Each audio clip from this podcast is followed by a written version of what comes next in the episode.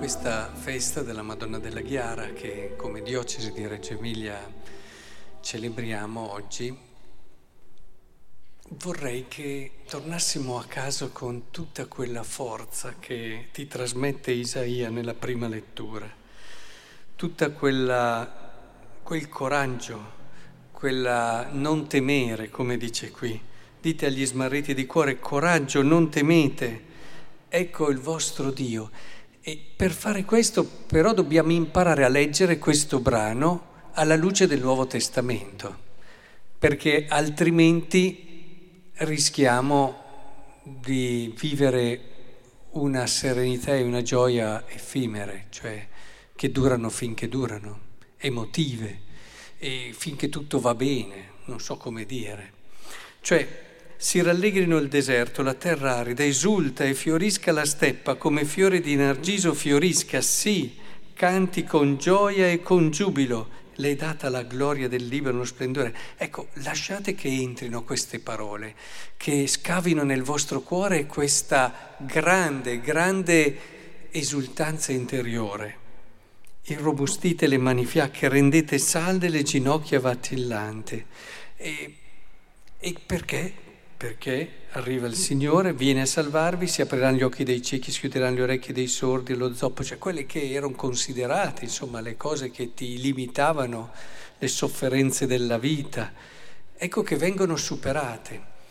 Però ecco, è importante che non ci fermiamo ad una lettura eh, che dimentica quello che il Nuovo Testamento ci ha insegnato. Lo abbiamo appena vissuto. Cioè questa esultanza deve rimanere nel momento in cui anche Gesù è in croce.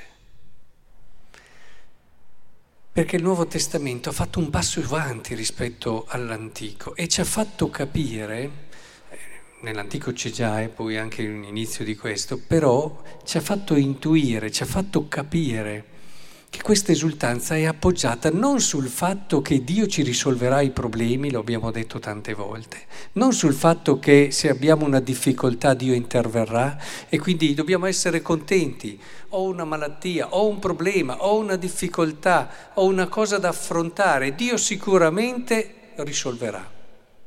No, non è così, perché la vita ci smentisce ben presto.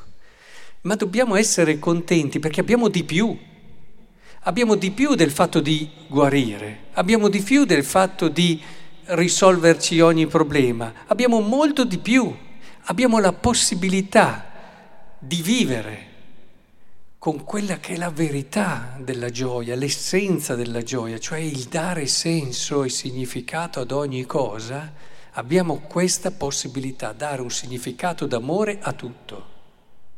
La gioia è lì, cioè tu puoi avere la salute del mondo, ma l'abbiamo visto, quanti ragazzi si buttano via e sono sanissimi.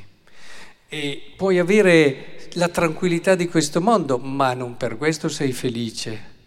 Almeno nel concetto di felicità che ho io, ma penso anche voi, cioè di intensità, di pienezza di vita, di gustarti ogni minuto che il Signore ti regala e di viverlo con verità. Questa è gioia.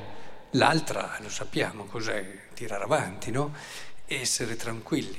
Ora, se tu vuoi davvero la gioia, non sono le prime cose che te la possono dare, ma è il fatto di grazie al Nuovo Testamento, cioè grazie all'esperienza di salvezza di Cristo, Dio viene a salvarci, sì, è venuto a salvarci non come se lo aspettavano gli apostoli e, e un po' tutta la tradizione, come potrei dire tutti gli uomini quando pensano a Dio, si pensano a un Dio che ti salva perché hai un problema e ti rivolgi a Dio. Devi affrontare una battaglia, gli antichi romani si rivolgevano ai loro dei, devi affrontare questo, quell'altro e c'è quest'idea no, del Dio che in un qualche modo ti sostiene, ti soccorre se sei nella necessità. Ecco, Gesù Cristo ha sconvolto questa immagine, l'ha stravolta e, e, e l'ha resa, e ci ha dato molto di più ci ha dato molto di più, sinceramente, perché ve ne accorgete anche voi che una vita vissuta nella sequela di qualcuno che ti ha amato, che ti fa capire quanto sei unico, prezioso, che ti fa comprendere come affrontare tutto, le cose belle e le cose difficili, tutto in una prospettiva di senso e di significato d'amore meravigliosa.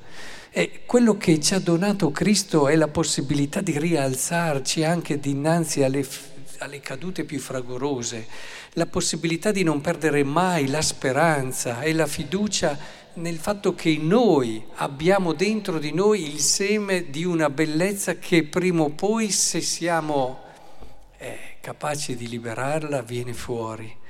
Il fatto che Ognuno di noi può davvero essere certo di non essere venuto al mondo per caso, ma perché è voluto veramente. Insomma, potremmo andare avanti tanto e ridire in modo esistenziale, forse anche più attuale, tutto quello che ci dice il Vangelo, applicandolo a quello che è il vivere quotidiano.